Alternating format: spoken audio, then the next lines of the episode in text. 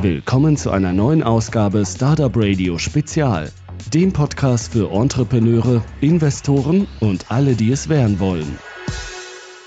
Hallo alle zusammen zu einer neuen Ausgabe von startupradio.de. Heute haben wir Patrick Pfeffer von Escovest im Interview. Hallo Patrick. Hallo, grüße dich Jakob.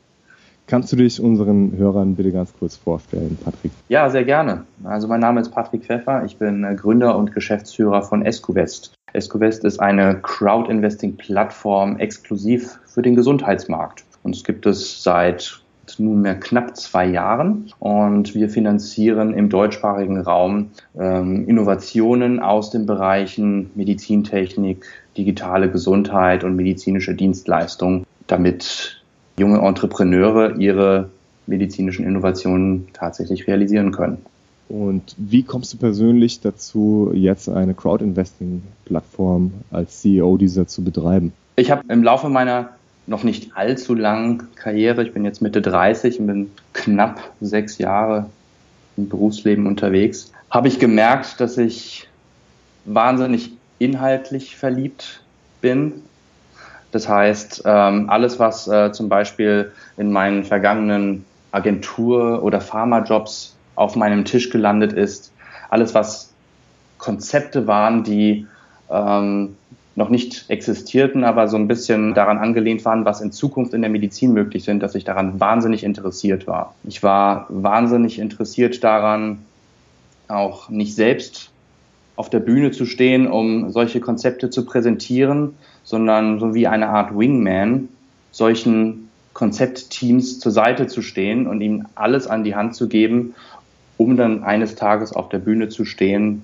und mit dieser Idee brillieren zu können. Und wenn wir das jetzt so ein bisschen in den digitalen Kontext packen, können wir EscoWest gut und gerne auch als eine Art digitale Bühne ansehen, wo sich eben innovative Teams präsentieren können um in diesem Fall jetzt Gelder für die Verwirklichung ihrer Idee einsammeln zu können. Und dafür stehe ich persönlich, aber auch mein gesamtes Team eben dafür ein, dass wir dieser Wingman sind, damit diese Innovation dann tatsächlich ihren Weg in den Markt schafft. Wie war denn das, Patrick, in deinem Agenturleben? Kam es dann da auch vor, dass Projekte gar nicht umgesetzt werden konnten?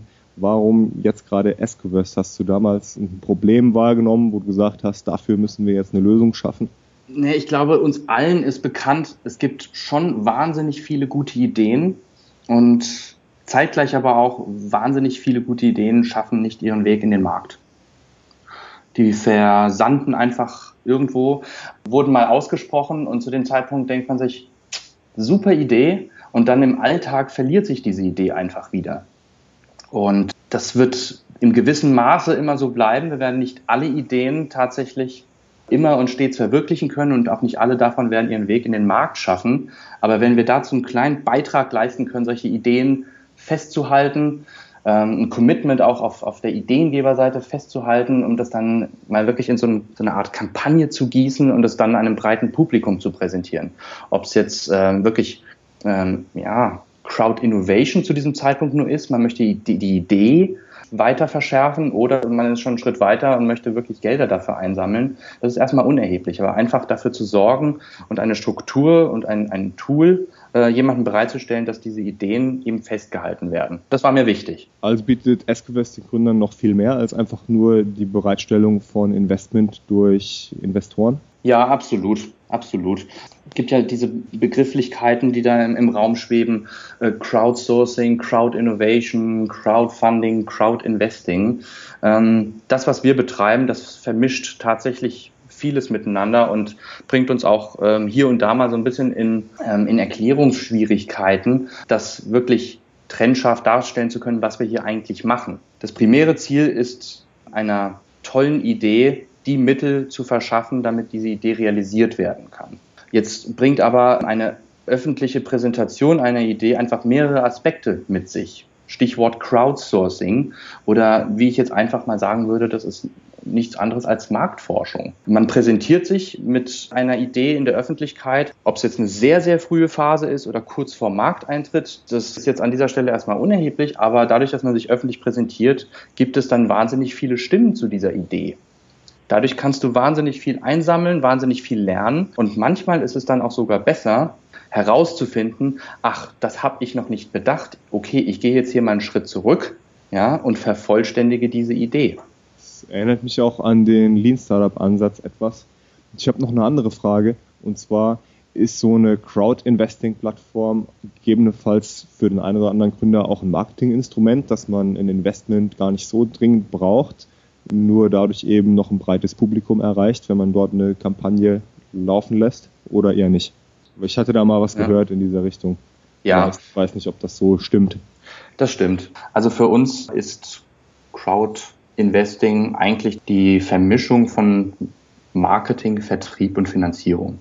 Es ist erstmal geschaffen worden, dass du über eine Internetplattform in fünf Minuten und in zehn Klicks kannst du jedermann da draußen ein Angebot unterbreiten, sich an deiner Company zu beteiligen.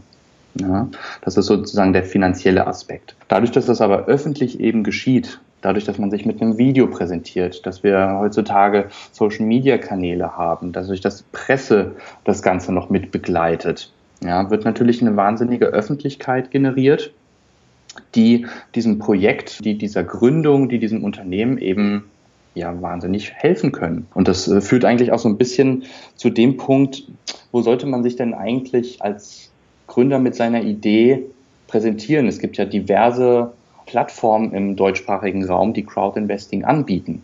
Und da sollten sich die Gründer eben gut überlegen, nebst ist es der richtige Zeitpunkt für diese Finanzierungsform, welche Zielgruppe spreche ich mit meinem Produkt oder mit meiner Dienstleistung denn an? Spreche ich ja, jedermann da draußen an? Ja? Äh, geht es äh, um ein Getränk beispielsweise, ähm, ein nicht alkoholisches Getränk, das man tatsächlich jedem anbieten könnte? Geht es äh, um etwas Spezielleres, wie bei uns äh, äh jetzt bei EscoVest, ähm, wo es um medizinische Themen geht? Geht es da um den Patienten, der primär angesprochen wird, oder geht es da eigentlich eher darum, dass wir den Weg über den Arzt gehen sollten. Und danach sollten Gründer dann tatsächlich auswählen, auf welche Plattform sie dann gehen sollen, ja, um eben gezielt eigentlich schon die Vertriebsaktivitäten von morgen zeitgleich mit dem Funding vorbereiten zu können. Wer sind denn die Investoren bei EscoVest? Jetzt in unserem Fall sind das sogenannte Healthcare Professionals, also Gesundheitsexperten, wie man auf Deutsch sagen würde. Ärzte, Apotheker, Pfleger, Mitarbeiter aus der Medizintechnik und pharmazeutischen Industrie. Circa ein Drittel unserer Investoren kommen aus diesem Segment. Ein weiteres Drittel kommen aus dem Finance-Bereich, sind Finance Professionals. Wir haben noch einen guten Prozentsatz von 12, irgendwas Prozent tatsächlich Rentner bei uns, die an unseren Fundings interessiert sind, was uns sehr freut. Und generell haben wir einen relativ hohen Frauenanteil bei uns auf der Plattform. Also normalerweise sagt man immer so 90, 10. 90 Prozent sind männliche Investoren, 10 Prozent sind weibliche Investoren. Bei uns sind das 25, 75, also 25 Prozent Damen, die bei uns investieren. Es mag einfach an, dem, an der Auslegung Medizin äh, liegen, dass das ähm, auch die Damen äh, etwas mehr anspricht, was uns generell sehr freut, aber äh, richtig beantworten können wir es an dieser Stelle noch nicht. Für unsere Hörer erklär doch mal bitte ganz kurz in einem Satz den Unterschied zwischen Crowdfunding und Crowdinvesting. Auf Crowdsourcing bist du ja schon eingegangen. Ja. Ich würde Crowdfunding, auch das sogenannte Reward-Based Crowdfunding, ich bezeichne das eigentlich für mich selbst, das die einfachste Erklärung als E-Commerce. Es ist eine Online-Plattform, ähm, auf der ich meine Produktidee zum Beispiel vorstellen kann, ich präsentiere mich ebenso mit einem Video und einer Projektbeschreibung. Ich brauche für die Produktion dieses Produkts und die Vermarktung brauche ich eben Kapital, sammle das über die Kampagne ein und kann dann tatsächlich dieses Produkt produzieren lassen. Und der Investor ist in diesem Fall eigentlich ein Käufer. Er wird mit dem Produkt selbst vergütet, sofern es dann eben produziert worden ist. Sind es dann faire Preise, die diese Käufer zahlen oder zahlen sie schon mehr, nur um die Idee zu fördern? Ah, das, was ich bislang gesehen habe, hatte doch durchaus faire Preisspannen. Es ist klar, wenn man, sag mal, jetzt ganz am Anfang steht, dann sind die Produktionslinien noch nicht so durchoptimiert wie äh, bei Großkonzernen natürlich und äh, Stückzahlen sind auch geringer. Das heißt, da ist wahrscheinlich noch Spielraum nach oben äh, in Zukunft, dass der Preis fällt. Aber es handelt sich eben oftmals um so innovative Produkte, dass man einfach so neugierig ist und halt eben auch einen kleinen Mehrpreis eben bereit ist zu bezahlen. Und beim Crowdinvesting geht es dann eben darum, von, von Investorenseite her Rendite zu erzielen. Richtig, es ist ein Investment. Es ist eine Kapitalanlage. Für wen aus Gründerperspektive eignet sich dann eigentlich Crowdinvesting und für wen eher nicht? Hm, es ist eine Frage des Zeitpunkts und auch eine Frage, möchte ich mit meiner Idee, mit meinem Produkt oder mit meiner Dienstleistung an die breite Öffentlichkeit gehen? Und da kann ich natürlich am besten aus unserer Perspektive sprechen, wenn zum Beispiel das Thema Patentierung noch nicht richtig vom Tisch ist und dann über eine Finanzierung mit einer breiten Öffentlichkeit nachzudenken, ist natürlich keine gute Idee. Also da müssen solche Punkte erstmal geklärt sein, bevor man sich einer breiten Öffentlichkeit präsentiert. Es ist natürlich auch keine gute Idee, wenn man gerade im medizinischen Bereich sich überhaupt noch nicht sicher ist, ob das ja, der Gesundheit eines Menschen zuträglich ist oder eben nicht.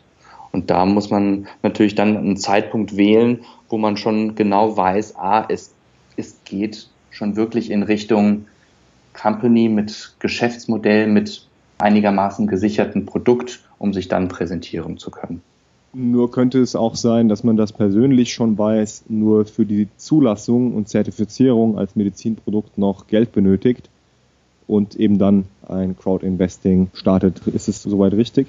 Ja, absolut, genau. Und dann sollten sich die Gründer eben fragen, möchte ich, möchte ich den klassischen Weg gehen und über VC und Business Angel Gelder einsammeln, der ja nicht durch Crowdinvesting ersetzt wird, sondern weiter bestehen bleibt und wo sich auch beide Finanzierungswege gut ergänzen werden.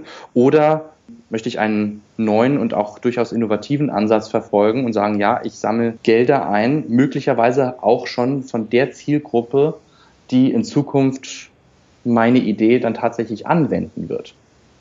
Und da sind wir als Betreiber einer Crowdinvesting-Plattform natürlich vollends dahinter, ähm, diesen Weg zu gehen, wenn es der richtige Zeitpunkt für ein Gründerteam ist. Und da sind wir auch sehr transparent und offen und sagen auch ähm, bei den Gesprächen am Anfang, wir glauben nicht, dass es der richtige Zeitpunkt ist oder wir glauben, dann und dann ist der richtige Zeitpunkt für eine öffentliche Finanzierung. Und Startups sollten ja auch den Investoren ihr Geld zurückzahlen können auf irgendeine Art und Weise. Wie funktioniert das denn bei EscoVest? Ja, also das sollten sie tatsächlich. Das muss auch zu Beginn hinreichend geprüft werden, ob eben auch mit einem, mit einem gewissen konservativen Ansatz auch die Finanzplanung betrieben wurde oder ob das eben äh, einer Blase entspricht, die einfach nur auf, aufs Platzen wartet. Ja, komplett in die Zukunft schauen können wir nicht, aber wir können natürlich Sicherheitsmechanismen und Stellschrauben ähm, einbauen, dass man sich eben möglichst sicher ist, ein gutes und sicheres Produkt eben auch an Investoren loszulassen. Geben die Startups dann Beteiligung ab an die Crowdinvesting-Plattform oder müssen sie wie bei einem Kredit das Geld nach einer bestimmten Zeit zurückzahlen? Und wie fungiert Escovest da als Mittelmann zwischen den Investoren, die ja auch ihr Geld haben wollen, und dem Startup? Ja, du hast es eigentlich schon ganz richtig beschrieben. Wir sind eine Art Mittelsmann. Wir sind, wir sagen immer, ein spezialisierter Marktplatz und schaffen den rechtlichen Raum und Rahmen, um solche Transaktionen eben online abbilden zu können. Das ist unser Job. Und damit äh, sind wir auch den entsprechenden Lizenzen ausgestattet. Dafür sind wir mit der BaFin in Kontakt, um eben auch unsere Projekte einzureichen und uns auch bestätigen zu lassen, dass sie sämtliche Informationen beinhalten, die es eben in diesem hier hochregulierten Markt eben benötigt. Und was Gründer jetzt tatsächlich Investoren anbieten, ist zumindest in Deutschland eine Art Kredit, ein sogenanntes partialisches Nachrangdarlehen. Ähm, der Einfachheit halber können wir einfach sagen, es ist eine Kreditform, es ist keine Equity, also keine Eigenkapitalbeteiligung, wie es zum Beispiel in Großbritannien gang und gäbe ist. Und über so eine Crowdinvesting-Plattform komme ich als Gründer einfacher an ein Darlehen als über eine Bank? Ob man da einfacher sagen kann, weiß ich nicht. Also klar, Banken sind extrem restriktiv und wenn man zu einer Bank geht und wenn man dann das Geld kriegt, dann verschwindet der Kreditvertrag in der Schublade und dann muss man natürlich gucken, dass man selbst sein, seine Idee ja, vermarktet und auch verkauft. Und das ist ja das Charmante beim Crowdinvesting, dass wir das miteinander verbinden. Kann aber natürlich auch sein, dass ähm, eine Idee am Markt eben nicht ankommt und nicht akzeptiert wird. Und das ist dann genauso eine andere Form des Neins, wie ähm, das dir die Bank sagt. Nein, finanzieren wir nicht. Wobei dann das Nein durch Crowd-Investoren eher heißt, ähm, das Produkt hat mich nicht überzeugt, die Präsentation hat mich nicht überzeugt oder ich glaube nicht an das Gründerteam. Wohingegen eine Bank Nein sagt, weil die Marktaussichten entweder nicht gut sind oder womöglich auch, weil sie die, die Marktentwicklung nicht einschätzen können, weil sie da in gewissen Märkten auch nicht die Experten äh, an der Kreditvergabestelle sitzen haben. Vielleicht habt ihr dann auch einfach ein ganz anderes Know-how, um die Nuggets, die goldenen Nuggets von den Startups zu erkennen, bei denen es gerechtfertigt ist, denen den Kredit zu geben wo Banken gar nicht die Fähigkeit haben, wie schon von dir so angedeutet, das überhaupt einzuschätzen. Darauf gehen wir auch später noch ein, mit was die, wer die Hexagonauten sind in dem Interview, mhm. wie er das so macht. Was mich jetzt nochmal interessiert und bestimmt auch unsere Hörer, ist, wie läuft denn so ein Crowd-Investment-Prozess für den Gründer ab? Welcher Aufwand ist damit verbunden? Wie lange dauert das, wenn ich jetzt heute sagen würde, ich brauche 200.000 Euro, um eine Digital Health Idee umzusetzen? möchte bei Escovest eine Kampagne starten. Wann bekomme ich den Betrag? Wann muss ich ihn zurückbezahlen? Und was muss ich alles tun, damit diese Kampagne dann wirklich gut läuft? Mhm. Es gibt einiges zu tun in so einer Crowd-Investing-Kampagne. Es ist nicht unanstrengend, aber es macht jede Menge Spaß. Zunächst einmal für die Vorbereitung einer Kampagne gibt es ziemlich viel zu tun. Je nachdem, ob ein Businessplan schon erstellt ist oder nicht. Das ist etwas, was unausweichlich für so eine Kampagne benötigt wird. Braucht eine pfiffige Projektbeschreibung. Man kann auch sagen, es ist ein bisschen Marketing-Sprech aus dem Businessplan herausgezogen. Es muss einfach pfiffig dargestellt werden. Was ist, was ist der Nutzen dieses Produkts zum Beispiel? Wer soll es in Zukunft anwenden? Das wichtigste Asset bei der ganzen Präsentation und bei der ganzen bei dem ganzen Investmentprozess einer solchen Kampagne ist tatsächlich das Video. Mhm. Also bei uns ähm, über 70 Prozent derjenigen, welchen die investiert haben, die schauen sich das Video von vorne bis hinten an und schauen sich nicht viel mehr an und sind dann schon überzeugt und investieren. Ja. Also das ist ein Haupt, Motivationstreiber, um tatsächlich so ein Investment zu tätigen. Und so ein Video wird auch nicht von einem Tag auf den anderen einfach mal abgefilmt, sondern man muss sich wirklich gut überlegen, was ich da erzähle und welche Geschichte ich vermittle und wie ich mich als Team eben glaubwürdig präsentiere, dass man auch da draußen an mich glaubt. Also summa summarum, je nachdem, wie viel Zeit auch das Gründerteam eben für so eine Kampagnenvorbereitung mitbringen kann. Ich meine, wir haben es auch mit Gründungen zu tun, die eben halt auch schon Tagesgeschäft haben und dann nicht einfach jetzt alle Personen 100 Prozent auf die Vorbereitung loslassen können. Man eine Vorbereitung bis zu acht Wochen sollte man in jedem Fall einplanen. Es ist auch schon in vier Wochen machbar. Von unserer Seite aus könnten wir das auch in einer Woche realisieren, aber es dauert eben einfach, bis sämtliche Inhalte dafür zur Verfügung stehen. Ja, und dann, wenn äh, so eine Kampagne dann tatsächlich an den Start geht, dann ist man als Gründer eben auch angehalten, ganz laut zu rufen, jedermann anzusprechen, denn jetzt hat man sozusagen eine digitale Visitenkarte. Und das ist auch das Charmante im Gegensatz zum Einsammeln von Business Angel Geldern zum Beispiel. Früher war man so ein bisschen eigentlich in dieser Bittstellerrolle. Und wir drehen das Ganze so ein bisschen um und äh, geben den Gründer mit auf den Weg. Jetzt habt ihr ein technisches Tool zur Seite gestellt bekommen und könnt jedermann da draußen automatisiert ein Angebot machen, sich an eurer Company zu beteiligen. Und ich sag mal, von dieser, dieser Wandlung von diesem Bittsteller in Richtung Angebotsunterbreiter ist etwas ganz, ganz Wichtiges. Dafür nutzen wir als Plattformbetreiber natürlich unsere Kanäle, um Bestandsinvestoren anzusprechen, ja, die auch von unseren Produkten überzeugt sind und auch in mehrere Produkte zeitgleich investieren. Aber ein Gründerteam muss eben auch seine Netzwerke, seine Kanäle ansprechen, muss Updates generieren während so einer Kampagne. Wir haben jetzt aufgrund der Kampagne 200 Geräte verkauft. Ja. Alles, was Sicherheit in die Idee vermittelt, muss dann in eine Story verpackt werden und zwischendurch natürlich auch erzählt werden. Und das kostet alles ziemlich viel Arbeit, die während so einer im Schnitt achtwöchigen Kampagnenphase dann eben bestritten werden muss. Und wann kommt dann das Geld? Also eine Wochen Vorbereitung und acht Wochen Kampagne und dann kommt das Geld oder? Dann äh, tatsächlich genau, wenn ein, ein gewisser Schwellenwert erreicht ist, man sagt, äh, wir brauchen mindestens äh, 100.000 Euro, um an dieser Idee weiterzuarbeiten. Wenn dieser Schwellenwert erreicht ist, dann kommt äh, im Grunde mit einer kleinen zeitlichen Verzögerung nach Kampagnenende kommen die Gelder von einem Treuhandkonto auf das Unternehmenskonto der Gründer habe dann noch eine gesetzliche Widerrufsfrist, die wir dann abwarten müssen, dass äh, gegebenenfalls Investoren dann äh, doch nicht äh, dieses Investment äh, weiterverfolgen möchten. Das müssen wir abwarten und dann landet ziemlich rasch dieses Geld bei den Gründern auf dem Konto und sie können ihren Businessplan wie präsentiert umsetzen. Und was dann tatsächlich zu welchem Zeitpunkt an die Investoren zurückgeführt wird, ja, äh, lieber Jakob, wir wünschten natürlich, wir könnten das komplett standardisieren und automatisieren, ähm, aber jede Unternehmung ist anders, jeder Markt ist anders. Umsatzerwartungen sind unterschiedlich und fließen zu unterschiedlichen Zeitpunkten. Dementsprechend haben wir es hier mit sehr individuellen Angeboten zu tun, die den Investoren unterbreitet werden. Manche Rückflüsse starten tatsächlich erst 2020 zum Beispiel. Manche generieren jetzt schon Umsätze und können ein Zinsversprechen ab nächstem Jahr bereits realisieren. Komplett unterschiedlich. Und die Tilgung erfolgt, ich sag mal, alles zwischen drei und sieben Jahren. Manche Projekte können ähm, die Kredite binnen drei Jahren bereits zurückführen, manche brauchen eben ein wenig länger und können das eben erst in fünf bis sieben Jahren.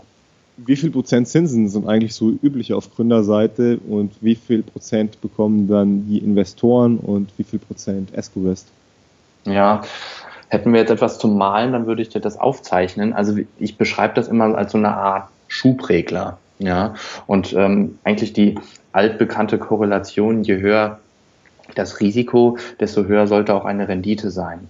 Und ähm, dementsprechend versuchen wir eben abzuwägen, ist es eine sehr frühe Phase einer Idee und einer Unternehmung? Ja, und ähm, geht hier ein Investor ein potenziell sehr hohes Risiko ein? Oder ist es eine Unternehmung, die schon gezeigt hat, dass sie Umsätze in einem nicht ganz so einfachen Markt wie Deutschland zum Beispiel realisieren kann. Und dann ist das Risiko eben auf jeden Fall etwas geringer äh, und dementsprechend die Rendite auch nach unten zu korrigieren. Und jetzt welche Fenster angeben zu können, ist ein bisschen schwierig. Aber äh, ich sag mal so, mit diesem Risikorendite, mit dieser Diskussion, so machen es äh, auch die, die Profis, die in, im VC-Bereich unterwegs sind. Bei dieser Finanzierungs- oder Geldgeberform geht es dann halt eben um Equity, um Eigenkapital und bei uns um Fremdkapital. Und trotzdem ist es äh, aneinander angelehnt. Ich habe da mal so als ähm, Randbemerkung in einem Buch, das hieß Planen, Wachsen, Gründen von McKinsey Company und Co. gelesen, dass in dem VC-Bereich 35 Prozent als Zinsen für die Investoren angesetzt werden, wenn die ihre Unternehmensanteile rechnerisch bestimmen über so eine Discounted Cashflow-Analyse. Mhm. Ist es auch so im Crowdinvesting so eine Zahl, wo man sagen kann, 35% Zinsen sind realistisch oder liegt es eher darunter oder darüber? Oder kann man das gar, wirklich gar nicht sagen? Na, wir haben auch schon Projekte gesehen, die in dieser Größenordnung unterwegs sind. Also ich würde es jetzt nicht als Mittelwert angeben wollen, aber ich sag mal so, dass wir äh, komplett im einstelligen Renditebereich sind. Das habe ich eigentlich zumindest jetzt äh, bei unseren Projekten noch nicht gesehen, also zweistellig in jedem Fall. Und dann, wie gesagt, dem, dem Risiko angemessen. Aber das, was, was du da gelesen hattest mit den 35 Prozent, das ist nicht unüblich. Das bedarf aber auch oftmals gerade im Crowd-Investing-Bereich an Erklärung, ja, weil wir hier es nicht nur mit Finanzprofis zu tun haben, sondern ähm, mit Menschen, die aus ganz unterschiedlichen Richtungen kommen. Und wenn die äh, 35 Prozent Rendite per Anno sehen, als Beispiel hier zu nennen, dann fallen die erstmal vom Stuhl ja, und denken sich, was ist denn das für ein unseriöses Angebot? Da bedarf es tatsächlich an Erklärung und an Aufklärung, was Crowdinvesting ist und woran man sich da überhaupt beteiligt. Um dann letzten Endes dahin zu kommen, dass ähm, jedermann da draußen versteht, ah, okay, es ist wirklich hohes Risiko und dementsprechend bin ich mit 35 Prozent Rendite wirklich gut dabei. Auch für so einen Gründer könnte das ja gegebenenfalls erstmal ein Schock sein, wenn er noch kein Investment getätigt hat und ihm Deals wie bei Höhle der Löwen wie auf dem türkischen Bazar vorkommen und er gar nicht genau weiß, wo kommen jetzt diese Zahlen her. Und dann sieht er dann da 35 Prozent. Ja. Und da haben wir schon, da haben wir schon alles, ja, ja, da haben wir, da haben wir auch schon alles erlebt. Also äh, es sind schon einige Stühle bei uns äh, hinten umgefallen, aber wir haben sie alle wieder aufgerichtet, ein Glas Wasser hingestellt und äh, es dann nochmal äh, erklärt. Also ähm, letzten Endes sind ja diese Diskussionen alle positiv verlaufen und das irgendwann verstehen dann auch beide Seiten, was für ein hohes Risiko man dann manchmal sogar wirklich eingeht und, und dementsprechend muss man dieses Angebot unterbreiten. Wir als Plattformbetreiber, wir sind auf der einen Seite dazu angehalten, dass die Gründer mit einem Lächeln aus unserem Büro gehen. Auf der anderen Seite präsentieren wir es auf unserer Plattform und es muss auch investiert werden. Ja, und da sind wir nämlich gerade für diese Balance zuständig. Das ist natürlich nicht immer einfach, ja, weil wir im ersten Schritt mit den Gründern sprechen und dann im zweiten Schritt erst mit den Investoren. Ja, aber es ist, es wird von uns erwartet, dass wir diese beiden Seiten eben ausbalancieren, dass das Gründerteam gerne dieses Angebot unterbreitet und dass es attraktiv genug ist, dass sich genügend Investoren eben finden lassen. Würdest du sagen, dass so ein Crowdinvesting für einen Gründer, der wirklich an seine Idee glaubt und sagt, die geht durch die Decke und mir wird jetzt nicht schlecht bei 35 Prozent Zinsen und er kann jetzt diese Idee zum Erfolg führen, ist es dann besser für einen Gründer, als wenn er Equity abgeben muss? Ja, also ich persönlich würde sagen, ja. Mhm.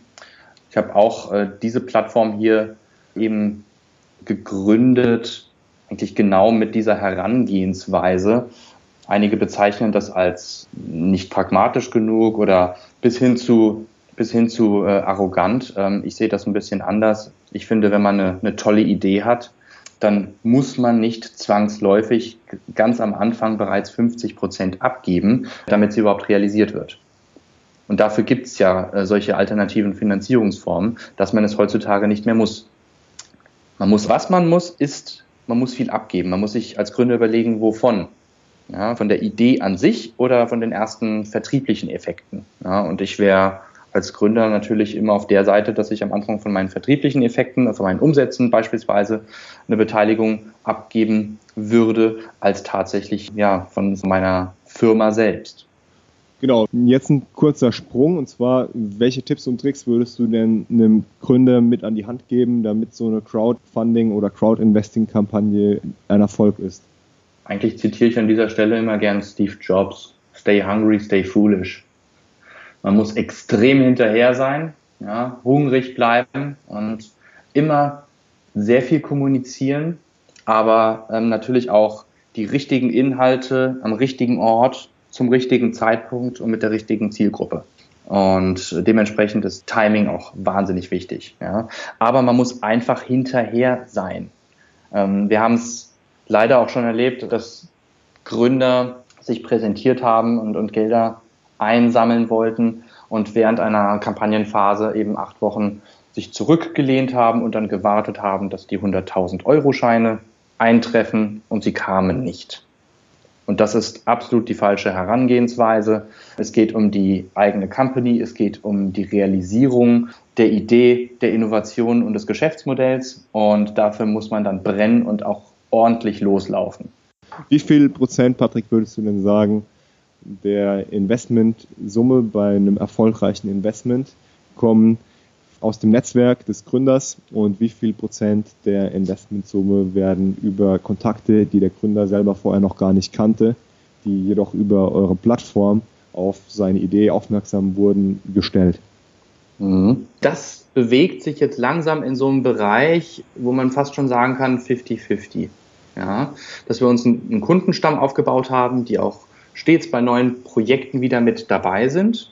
Ja, und die Gründer besser verstehen, dass sie eben auch ihre eigenen Netzwerke zu aktivieren haben und wir auch in dem Punkt besser werden, den Gründerteams Inhalte zur Seite zu stellen, Tools zur Seite zu stellen oder Kanäle zur Seite zu stellen, damit sie überhaupt sprechen können. Beispielsweise Affiliate-Partner. Ja. Andere Seiten im Netz, die auf diese Kampagne verweisen. Ja. Die muss man sich am Anfang auch erstmal aufbauen, dieses Partnernetzwerk. Und das können wir jetzt mehr und mehr eben auch unseren Gründern anbieten, ja, sodass die dann dort aktiver werden können und auch mehr eigene Kunden tatsächlich mitbringen können. Was sind denn so übliche Höhen für ein Crowdinvesting? Ab wann lohnt sich das und wo würdest du sagen, sollte man eher zu VC-Gebern gehen oder wo hört Crowdinvesting auf? Mhm. Also vom Gesetzgeber ist uns ein Deckel aufgesetzt worden, das heißt 2,5 Millionen Euro und dann ist Schluss. Mehr dürfen wir nicht einsammeln. Ich würde aber auch zeitgleich sagen, dass der Crowdinvesting-Markt äh, in Deutschland noch nicht so weit ist, dass man sagen kann, ein, die Mehrheit der Kampagnen im siebenstelligen Bereich ist. Das ist noch nicht so. Also bei uns ist der Durchschnitt, liegt er bei 250.000 Euro für die Kampagnen. Das mag jetzt in der Zukunft sukzessive nach oben gehen, das ist auch in Ordnung. Und je mehr andere Plattformen in Deutschland und auch wir den Markt erschließen, desto mehr wird darüber auch möglich sein. Aber letzten Endes, ich kenne jetzt äh, von unseren äh, Marktbegleitern die durchschnittlichen Werte nicht, aber sie sind definitiv im sechsstelligen und nicht im siebenstelligen Bereich.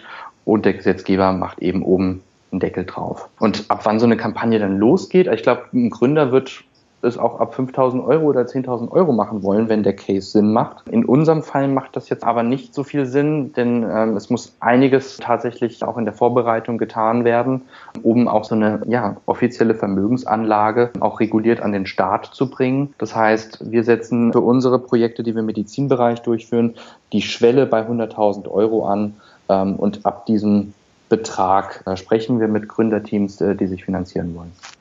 Und damit diese 100.000 Euro möglichst zu sinnvollen Ideen gelangen, habt ihr ja auch ein fachkundiges Team. Wer sind denn die Hexagonauten und welche Aufgaben erfüllen sie konkret? Ja, die Hexagonauten, ja. Unser, unser Lieblingsbegriff heißt ähm, das Gründerteam eben aus ja, sechs Personen bestand. Ist ein bisschen gewachsen inzwischen. Gott sei Dank ist ja, wenn man naturwissenschaftlich ein bisschen unterwegs ist, ist ja der Begriff schon fast dehnbar. Wir können jetzt sagen, wir sind die Oktagonauten, aber mittlerweile hat sich das Hexagonauten so einfach festgesetzt, dass wir einfach immer bei diesem Gründerteam bleiben. Also uns war es jetzt einfach wichtig, gerade in einem speziellen Markt wie dem Gesundheitsmarkt, ja, Expertise mitzubringen, um die Ideen gerade am Anfang auch hinreichend beurteilen zu können. Und das nicht ausschließlich aus finanzieller Sicht, äh, ob wir jetzt ein, ein, tolles, attraktives Angebot mit einer starken Rendite machen, das ist die betriebswirtschaftliche Betrachtungsweise. Die macht jede Crowd-Investing-Plattform beziehungsweise sollte sie machen. Was wir aber halt zusätzlich machen, ist eine medizinische Eingangsprüfung. Wie wir sagen, wir sind so eine Art Gatekeeper, um ganz am Anfang eben auch Ideen hier und da mal nach Hause zu schicken und zu sagen, liebes Gründerteam, aus medizinischer, aus medizinrechtlicher oder regulatorischer oder sogar aus ethischer Sicht können wir diese Ideen nicht vertreten und werden eure Ideen nicht auf der Plattform präsentieren. Und dafür braucht es ähm, eben ein Team, die ähm, in diesen Bereichen unterwegs sind, die im medizintechnischen Bereich unterwegs sind. Wir brauchen ein Netzwerk, wo wir auch mal auf einen Kardiologen zurückgreifen können oder auf einen Onkologen oder auf ein Apothekernetzwerk, um uns eben am Anfang dieses Feedback einholen zu können. Und ähm, das Gründerteam von ESCOVEST wird nicht jede Frage selbst beantworten können, hat aber eben die entsprechenden Netzwerke, dass man da auf die Personen zurückgreifen kann, um das eben einschätzen zu können. Ja, und dann muss es von betriebswirtschaftlicher Seite betrachtet werden. Es muss auch von der Investorenseite betrachtet werden. Wir haben einen Investorenbeirat bei uns äh, installiert, dass man das eben auch von der Seite betrachten kann. Bei uns sind wirklich alle Perspektiven am Anfang wichtig, um dann letzten Endes sagen zu können, ja, wir präsentieren euch auf der Plattform oder eben auch nicht. Und um jetzt nicht auf einzelne Personen runterzugehen, das ist das, was inhaltlich jetzt uns als Hexagonauten auszeichnet. Und da, wo Gatekeeper Sinn machen, gibt es bestimmt auch schwarze Schafe, die man davon abhalten will, in den Investmentmarkt reinzukommen. Welche Beobachtungen hast du denn da in dem Crowd-Investment-Markt gemacht? Noch keine negativen. Mir ist noch kein Fall bekannt, dass sich ein Gründerteam mit diesem Aufwand dann letzten Endes öffentlich präsentiert hat, öffentlich ja, in Anführungszeichen zur Schau gestellt hat, um dann äh, mit den eingesammelten Geldern tatsächlich Schindluder zu betreiben oder abzuhauen. Also mir ist da kein Fall bekannt. Ähm, ja, ähm, schwarze Schafe wird es immer und überall geben. Ja, aber ich sag mal, diesen Weg dann tatsächlich zu wählen, um Gelder zu veruntreuen, ist unwahrscheinlicher, als wenn ich äh, Gelder in einem, ja, in einem nicht so öffentlichen Bereich einsammle. Also würdest du Crowdinvestment allgemein auch auf anderen Plattformen als eher seriös bewerten? Ich bezeichne es als seriös, ja. Es ist, hängt stark davon ab, wie ich mich präsentiere, äh, im Video, im Text, äh, im Businessplan. Darin liegt die Seriosität. Ja.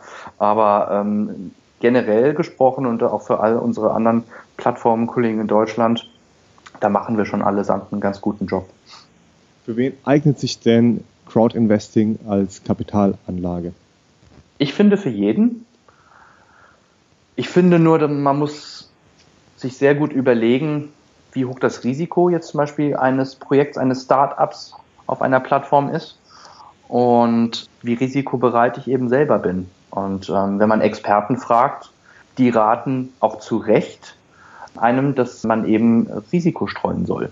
Ja, man soll äh, in etwas Konservatives investieren, davon etwas mehr und in etwas, was ein hohes Risiko hat, eben etwas weniger. Aber trotzdem als Beimischung ein bisschen davon und ein bisschen von allem. Und bei Crowdinvesting geht es bei kleineren dreistelligen Beträgen los. Man kann sich dann mal mit dieser Investitionsart vertraut machen und auf diesem Wege auch mal schauen, wie das Ganze funktioniert äh, und hat dann tatsächlich ein, ein Startup-Investment im eigenen Portfolio. Also alle diejenigen, die, die von der Idee überzeugt sind und bereit sind, das, das Risiko mitzutragen. Die würde ich jetzt so anhalten, es einfach mal auszuprobieren, aber immer mit dem Hinweis, nicht alles auf eine Karte zu setzen. Ja, und gerade bei Hochrisiko-Investments und äh, wir stellen unsere auch transparent dar, wenn es ein höheres Risiko als ein anderes Projekt zum Beispiel hat, ähm, dann da bitte nicht äh, die Altersvorsorge in dieses Projekt hineinlegen. Was ist denn mit einem Student, der so ein paar tausend Euro auf dem Sparbuch hat, monatlich gut über die Runden kommt? Sollte der auch bei Crowd-Investment einsteigen und auf mehrere Karten setzen oder eher nicht? Weil du vorhin mhm. gesagt hast, eigentlich für jedermann. ja, also, es gibt ja auch Crowd-Investing-Plattformen, da kannst du ab 5 Euro mitmachen. Ja, da würde ich dann vielleicht sagen, ja, wenn es dann äh, beispielsweise äh, ab 1000 Euro losgeht und ich mich jetzt an meine Studentenzeit zurückerinnere, würde ich jetzt sagen eher nein. weil einfach das Geld entweder nicht da war oder ich dann doch lieber auf ein paar Studentenpartys gegangen bin. Ja? Äh, und mein Geld dort investiert habe sozusagen. Aber um es jetzt einfach mal auszuprobieren, ähm, ja, warum nicht? Um dann auf diesem Wege sagen zu können, ich bin mit 50 Euro in einer Company beteiligt ähm, und profitiere an der Wertsteigerung äh, dessen ähm, zeigt ja auch schon mal, dass äh, man sich als Student äh, eben ja, mit, mit Investitionen und mit, mit Geldvermehrung auseinandersetzt und das ist etwas, was wir natürlich auch begrüßen. Es könnte die Aufmerksamkeit zumindest in eine gewisse Richtung lenken, dass man sich dann mit Startups beschäftigt, mehr beschäftigt und auch mit Investment. 50 Euro wäre das möglich bei EscoVest? Ja. So mal zum Probieren? Ja, ist möglich. Jetzt im Juni startet ja bei euch eine neue Kampagne und zwar Ello, ein neuer Rollator. Was macht denn diesen genau besonders und förderungswürdig? Es ist schon toll. Also als die Jungs aus Stuttgart zu uns kamen und wir ähm, über den elektrischen Rollator gesprochen haben, die erste Reaktion, ich würde jetzt gern sehen, wie du da reagierst, war, war einfach nur ein Schmunzeln, ja, wo man alle, wo wir erstmal alle geglaubt haben, ja, ähm, wow, wie schnell beschleunigt der jetzt von, von, von 0 auf 30, ja, und was passiert dann mit Oma und Opa, ja, also es hat tatsächlich so einen, so einen charmanten Schmunzeleffekt bei uns allen ausgelöst und mit allen anderen, mit denen ich gesprochen habe, auch. Der ist dann aber äh, tatsächlich etwas ernster geworden, als uns das Gründerteam präsentiert hat, was die Technik alles kann und wie weit sie tatsächlich schon sind, wie viele Preise sie dafür abgeräumt haben, in welchen Märkten sie patentiert sind und so weiter und so fort. Ja. Und der augenöffnende Moment für, für mich persönlich war, dass es gar nicht um Beschleunigung geht, was man äh, jetzt im ersten Schritt so denkt, sondern ja zum Beispiel das Thema Bremsen. eine ältere Dame oder ein älterer Herr geht den Berg runter und hat nicht mehr die kräftigsten Hände, um wirklich mit einer Zugbremse einen Rollator zum Stehen bringen zu können. Und eine elektrische Unterstützung beim Bremsen hat sich doch in mehreren Tests von dem Gründerteam als sehr, sehr hilfreich gezeigt. Ähm, ein innovatives Bedienkonzept, dass das eben einfach auch mit älteren Händen eben gut bestritten werden kann. Ja. Das zweite ist Hindernisse überwinden, wie zum Beispiel einen Bürgersteig, den hochzukommen und einen Rollator eben nicht mehr anheben zu müssen, sondern es geht von ganz alleine. Also da sind schon tolle Sachen mit eingebaut und spätestens, wenn man mit den Gründern mal gesprochen hat und man geht durch die Stadt, fallen einem dann automatisch auf, wie viele Rollatoren denn tatsächlich äh, ja, auf den Bürgersteigen unterwegs sind. Das ist einfach Wahnsinn. Ja? Und hier bei uns im Healthcare-Bereich, beziehungsweise eigentlich weiß es jeder da draußen, nicht nur Deutschland wird immer älter und dementsprechend der Bedarf für solche Rollatoren ist jetzt schon riesig, aber wird explosionsartig nach oben gehen. Und das ist für uns ein Projekt zusammen mit einem tollen Gründerteam, was wir für sehr aussichtsreich halten. Wir freuen uns auf den Kampagnenstart. Genau, das war eben auch eine Überlegung, die mir da so durch den Kopf geht, dass es zu der demografischen Entwicklung passt. Die Sinnhaftigkeit des Produkts selber kann ich nicht so gut bewerten wie die Hexagonauten, weil du auch nach meiner Reaktion fragtest. Ja, und ähm, das war tatsächlich auch ein Schmunzeln bei der Beschleunigung von 0 auf 30.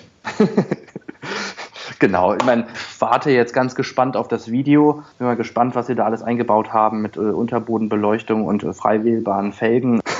bin, bin sehr gespannt, womit das Gründerteam dann tatsächlich um die Ecke kommt. Also man kann das sehr ernst behandeln, man kann es mit einem Schmunzeln behandeln, aber es ist, es ist und bleibt ein tolles Produkt. Also die demografische Entwicklung haben wir ja jetzt schon angesprochen und dass es gegebenenfalls ein guter Markt ist, auf immer älter werdende Leute zu setzen. Welche Trends und Chancen für Digital Health oder auch generell Health-Entrepreneure erkennst du denn aktuell noch so? Mhm. Also jetzt mal ganz von der Vogelperspektive gesprochen, ist der Trend, und ich habe lange genug in der, in der pharmazeutischen Industrie gearbeitet, um das auch entsprechend ja, dort gesehen zu haben und die Entwicklung verfolgt zu haben, ist die Vermischung von Medizintechnologie, von Pharma und von Digital. Anders gesprochen heißt das, früher war es, entweder habe ich eine Pille bekommen oder ich habe ein medizintechnisches Gerät bekommen. Von Digital haben wir damals noch gar nicht gesprochen. Und diese drei Bereiche sollen jetzt mehr und mehr ineinander verzahnt werden, dass sie sich eben optimal medizinisch für den Patienten ergänzen. Ja, es kann sehr sinnvoll sein, ein medizintechnisches Gerät in Verbindung mit einer Medikation einzusetzen während einer Therapie und dann auch noch mit einer App diese Therapie dann tatsächlich zu begleiten. Im präventiven Bereich kann das so sein oder auch im Care-Bereich, wenn äh, die Therapie beispielsweise schon abgeschlossen ist. Also diese drei Bereiche miteinander verschmelzen zu lassen, das nennt man in, in dem Segment Beyond the Pill, ist eigentlich die Entwicklung, die von der medizinischen Seite als auch von der Industrie stark forciert wird und auch als sehr wahrscheinlich in Zukunft angesehen wird. Also was mir da gerade so bei dem, was du sagst, durch den Kopf gegangen ist, was ich mal gesehen habe, war ein digitaler Pillenspender, der protokolliert, ob die Tabletten aus dem Behältnis regelmäßig rausgedrückt wurden und falls es eben nicht so war, man eine Erinnerungsnachricht an den Patienten und gegebenenfalls dann auch an den Arzt geschickt hat. Welche Produkte, nur damit die Hörer sich das auch mal so ein bisschen besser vorstellen können, hast du denn noch wahrgenommen, so dass du sagst, wow, die haben dich auch beeindruckt? Ja. Oder die, oder falls, falls nicht beeindruckt, dann eben auch so, die haben diesen Trend für dich ganz gut beschrieben. Ja, zum Beispiel das Thema Drug Release oder Drug Delivery zu Deutsch. Wie bringe ich ein Medikament tatsächlich äh, an den Ort des Geschehens, wo es die Wirkung entfalten soll? Da tut sich wahnsinnig viel in der Industrie dass ich in Zukunft weniger Medikament einnehmen muss, äh, in Form von weniger Wirkstoff, als auch beispielsweise nur einmal im Monat oder nur einmal im Vierteljahr meine Medikation einnehme. Und äh, ein Medikament sorgt mit Technologie dafür, dass immer ein bisschen etwas in den Organismus entlassen wird. So alle 48 Stunden beispielsweise. Also in dem Bereich tut sich wahnsinnig viel und das finde ich sehr, sehr spannend. Wird natürlich die ganzen Adhärenz-Apps ein bisschen überflüssig machen, wenn es keine Adhärenzprobleme mehr gibt aber das nur mal so am Rande. Und ansonsten haben wir auch zum Beispiel im Bereich Knochenbruch haben wir Ideen gesehen, wo äh, sich mit mit neuen Beschichtungen Knochen wieder zusammenfügen, die in, in der Vergangenheit zusammen gehämmert und geschraubt werden mussten. Ähm, und heutzutage kann man es äh, fördern mit ein bisschen Nanotechnologie, dass Knochen einfach wieder zusammenwachsen. Und da steht man dann auch als äh, Plattformbetreiber, der aus dem Gesundheitsbereich kommt, steht man manchmal wirklich nur mit offenem Mund da und denkt sich so, wow, was ist denn hier alles möglich? Und das führt dann echt dazu, dass man einfach nur sagt, ja, ich liebe meine Arbeit und dafür stehe ich gern jeden Tag sehr früh auf und gehe sehr spät ins Bett, weil das einfach nur Spaß macht und begeistert. Das ist spannend. Nochmal ganz kurz auf Digital Health zurückzukommen, nur für unsere Hörer. Wer darüber noch mehr erfahren will, der kann auch auf unserem englischen Kanal das Interview mit den Health 2.0 Konferenzorganisatoren anhören. Der heißt startupred.io, also so wie Startup Radio, eben nur mit einem Punkt hinten das IO als Domain-Endung abgetrennt. Und ja, dort gibt es eben noch mehr Informationen dazu. Gerade eben, Patrick, hast du ja schon gesagt, dass du mit Begeisterung, weil die, diese Thematik so spannend findest, Gesundheitstrends, Health Entrepreneurship, morgens aufstehst und dann abends wieder mit Vorfreude auf den Tag ins Bett gehst. Zumindest habe ich es so verstanden. Ich hoffe, dass es so ist. Absolut. Viele von den Hörern träumen vielleicht auch davon, mal CEO von ihrem eigenen Unternehmen zu sein aber kennen jetzt keinen in ihrem persönlichen Umfeld. Wie würdest du denn diesen oder auch deinen Freunden deine Arbeit mit den täglichen Aufgaben und Herausforderungen als Geschäftsführer von Escovest beschreiben? Ich würde erstmal sagen, was ist die Grundvoraussetzung, überhaupt so etwas tun zu können? Und das ist genau das, was ich eben gesagt habe. I love my job. Ich liebe das, was ich tue. Und ähm, wenn man irgendwann mal dort ist, und das sagen kann, dann ist man eigentlich schon sehr, sehr weit für sich selbst gekommen. Bin ja auch jemand aus der Generation Y. Ja, es geht uns nicht um die großen Summen, es geht uns darum, etwas Sinnvolles dafür zu tun. Und äh, jeder muss sich eben fragen, was erachtet man für sich selbst als sinnvoll, um in 20 Jahren sagen zu können, ja, ich habe aus ja, äh, ich habe ähm, die Erde ein Stückchen besser zurückgelassen, als ich sie betreten habe. Und ansonsten, wie ich jetzt genau meinen Job beschreibe, es ist ja manchmal ein bisschen quälend tatsächlich. Es ist sehr digital geworden. Man ist überall und stets verfügbar. Man hat durch diverse technischen Spielzeuge, die wir in den letzten Jahren dazu bekommen haben, haben wir sehr viele Freiheiten erhalten, äh, aber auch sehr viele Einschränkungen gleichzeitig. Ja, das heißt, ich war jetzt in den letzten Wochen relativ viel auf dem Globus unterwegs und habe tolle Orte dabei gesehen, aber ich habe stets dabei immer gearbeitet. Also ich sag mal, die Vermischung von Job und Freizeit, die ist bei mir zum Beispiel voll im Gange. Ich weiß nicht, wie es bei der jüngeren Fraktion äh, unter 30 äh, aussieht, ob's, ob überhaupt noch darüber nachgedacht wird oder ob es einfach fest mit integriert ist. Wenn man jetzt schaut, sag mal, zehn Jahre älter, die äh, Bekannte von mir, können das noch besser voneinander trennen und dann einfach sagen, so, jetzt ist die Technologie aus und fertig. Das ist bei mir nicht so, aber es liegt halt eben auch daran, dass ich sagen kann, ich liebe das, was ich tue und dementsprechend empfinde ich es auch nicht richtig als Arbeit. Was sind denn die Produkte deiner Arbeit? Also kümmerst du dich um das Zahlenwerk der Firma, die strategische Ausrichtung oder eher das Knüpfen neuer äh, Geschäftskontakte? Wie kann ich mir das vorstellen, wenn ein Programmierer beispielsweise, ich bin auch Softwareentwickler, ähm, sich hinsetzt, ist eine Software geschrieben? Manchmal muss ich natürlich auch mit Kunden reden, um die Software dann zu verkaufen oder sie zu beraten. Was machst du denn so? Was sind so deine täglichen Aufgaben? Ja, das, ähm, das ändert sich tagtäglich, Jakob. Also am Anfang, als wir es gegründet haben, da hat jeder einfach alles gemacht. Ja, da hat jeder Kunden angeschleppt, Startups angeschleppt, Investoren angeschleppt, bei der Programmierung der Seite mitgewirkt, mit der Designerin gesprochen, den Newsletter selber verschickt. Also da, da war sozusagen jeder angehalten aus dem Team von den Hexagonauten eben alles zu tun und auch alles zu können.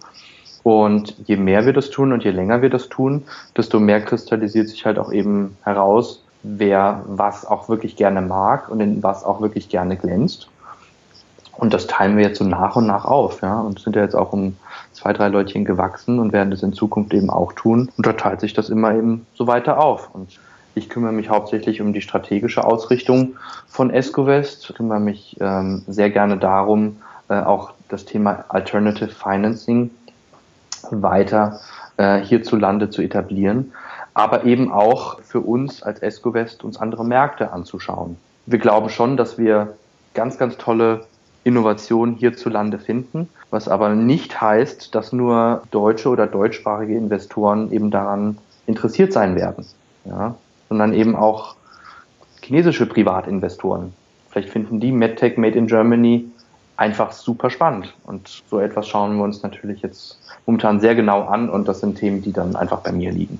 Und wenn du dann damit Erfolge erzielst, begeistert dich das bestimmt auch. Jetzt kommen wir noch zum Abschluss zu einigen wenigen persönlichen Fragen. Was waren denn für dich Momente im Leben, wo du dich richtig gut gefühlt hast, Erfolgserlebnisse oder Lebenshöhepunkte? Vielleicht ein persönlicher Moment. Eigentlich unsere ersten erfolgreichen Fundings. Die liegen jetzt knapp vier, fünf Monate zurück. Und damit haben wir sozusagen den ersten Gründerteams geholfen, ihre medizinische Innovation zu realisieren. Und das war ein Moment, der war unbeschreiblich gut. Dann habt ihr ähm, eine Party gefeiert. Nein, das haben wir nicht. Das hätten wir vielleicht sollen, ja, oder vielleicht noch ein Stückchen länger genießen sollen. Aber ganz ehrlich, der Moment ähm, war so nervenaufreibend. Man saß vor dem PC und hat gefühlt alle fünf Sekunden äh, den Browser refreshed, ja, knackt man die Schwelle, äh, wo bleibt der Zeiger stehen, wie viel sammelt das Unternehmen dann tatsächlich ein. Das war so aufregend, ja, sprichwörtlich, dass ich glaube, es ganz gut war, jetzt aus einer medizinischen Perspektive gesprochen, dass dann nicht noch die Party im, im Anschluss kam. Da gibt es auch noch ein Firefox-Plugin, das heißt Auto Refresh. Da kann man das einstellen, dass es sich alle fünf Sekunden refresht. Wie Danke für den Hinweis. Gerne, gerne. Wie bildest du dich persönlich weiter, Patrick? jetzt nicht aktiv, indem ich nach Weiterbildungsmaßnahmen suche und dann, und dann mich auf solche Schulungen begebe. Das mag für uns äh, als Team mal ein, ein Thema werden, wenn wir ein bisschen größer sind und auch die entsprechenden Strukturen haben. Meine Weiterbildung ist eigentlich wirklich mit offenen Augen und Ohren durch die Welt zu gehen, viele Plätze auch abgelegen in der Welt zu bereisen und egal aus welcher Herkunft oder egal mit welchem Bildungshintergrund dem Menschen einfach zuzuhören. Ja, und da kann man wahnsinnig viel lernen. Dadurch wird man sehr weltoffen. Dadurch wird man auch sehr tolerant. Und dadurch entstehen aber auch zeitgleich viele Ideen für viele Märkte, für viele Produkte. Und das macht einfach nur Spaß. Das funktioniert für dich unabhängig von den Kreisen, in denen du dich bewegst oder nur, wenn du auf einer Konferenz bist, wo eben die richtigen Leute sind? Das passiert eigentlich eher außerhalb der Konferenzen. Also ähm, ich würde schon fast sagen, dass ich manchmal spannendere Dinge erfahre, wenn ich viel mit Taxi durch die Gegend fahre, als wenn ich nur mit Gleichgesinnten in einem Konferenzraum bin und über ein Thema spreche, was wir schon sehr lange Zeit besprechen. Welche Gewohnheiten tragen für dich persönlich zu deinem Erfolg bei, Patrick? Hm? I love my job. Ich kann es nur noch mal nur noch mal wiederholen. Wenn man wirklich es einfach mag, das, was man tut. Und wenn man überzeugt ist, dass es zu einem passt, dass es einen Mehrwert schafft, einen, einen gesellschaftlichen, ähm, einen politischen, einen technologischen, dann soll man unbedingt daran festhalten und ihn weiter ausbauen. Und wenn man noch nicht da ist, dann, dann sollte man einfach weiter suchen und genau danach Ausschau halten, wo man der Überzeugung ist, dass das zu der eigenen Persönlichkeit am besten passt. Also spielt er auch so in gewissermaßen rein, dass man seine eigene Arbeit als wertvoll erachtet? Ja, Selbstachtung und Selbstschätzung sollte auf jeden Fall mit dazugehören. Absolut. Mir hat mal mein allererster Vorgesetzter und mittlerweile sehr guter Freund gesagt in einem Gespräch, es mag vielleicht ein bisschen pathetisch klingen, aber mir wurde damals die Frage gestellt, was möchtest du, dass dann, äh, wenn du dann nicht mehr da bist eines Tages, dein Grabstein steht? Wofür, wofür möchtest du gestanden haben? Woran sollen die Leute sich erinnern, wenn sie deinen Namen hören? Und mir hat es persönlich sehr geholfen, jetzt nicht den genauen Wortlaut für meinen Grabstein schon äh, festlegen zu wollen, äh, hoffentlich ein bisschen früh, sondern tatsächlich eine eigene Überschrift zu finden. Wofür steht man ein und was sind die Werte, die sich dahinter verbergen, für die man einsteht. Und wenn man auf dem Weg ist, das Ganze zu beantworten, dann ist man auf einem guten Weg. Ganz beantworten wird man es wahrscheinlich nie können, aber wenn man sich auf diesen Weg begibt und es von Lebenstag zu Lebenstag etwas besser beantworten zu können, dann hat man, glaube ich, eine ganz gute Richtung eingeschlagen. Wofür stehst du ein, Patrick? Und ich überlasse dir auch das Schlusswort. Wenn du magst, kannst du die Antwort auf die Frage zu deinem Schlusswort machen oder anschließend noch etwas ergänzend sagen. Ich persönlich stehe dafür ein, dass ich einen Beitrag dazu leisten möchte, die Gesundheit der Menschen verbessern zu wollen. Und ich glaube, dass wir mit unserer Plattform dabei sind, einen Beitrag für diesen Weg leisten zu können. Es ist noch ein sehr, sehr langer und auch steiniger Weg dorthin, aber wir sind überzeugt davon und die ersten Gehversuche haben uns auch gezeigt, dass der Weg absolut der richtige ist. Das war eine Folge Startupradio.de. Weitere Gespräche mit Gründern, Investoren und Organisatoren von Startup-Events findet ihr auf www.startupradio.de.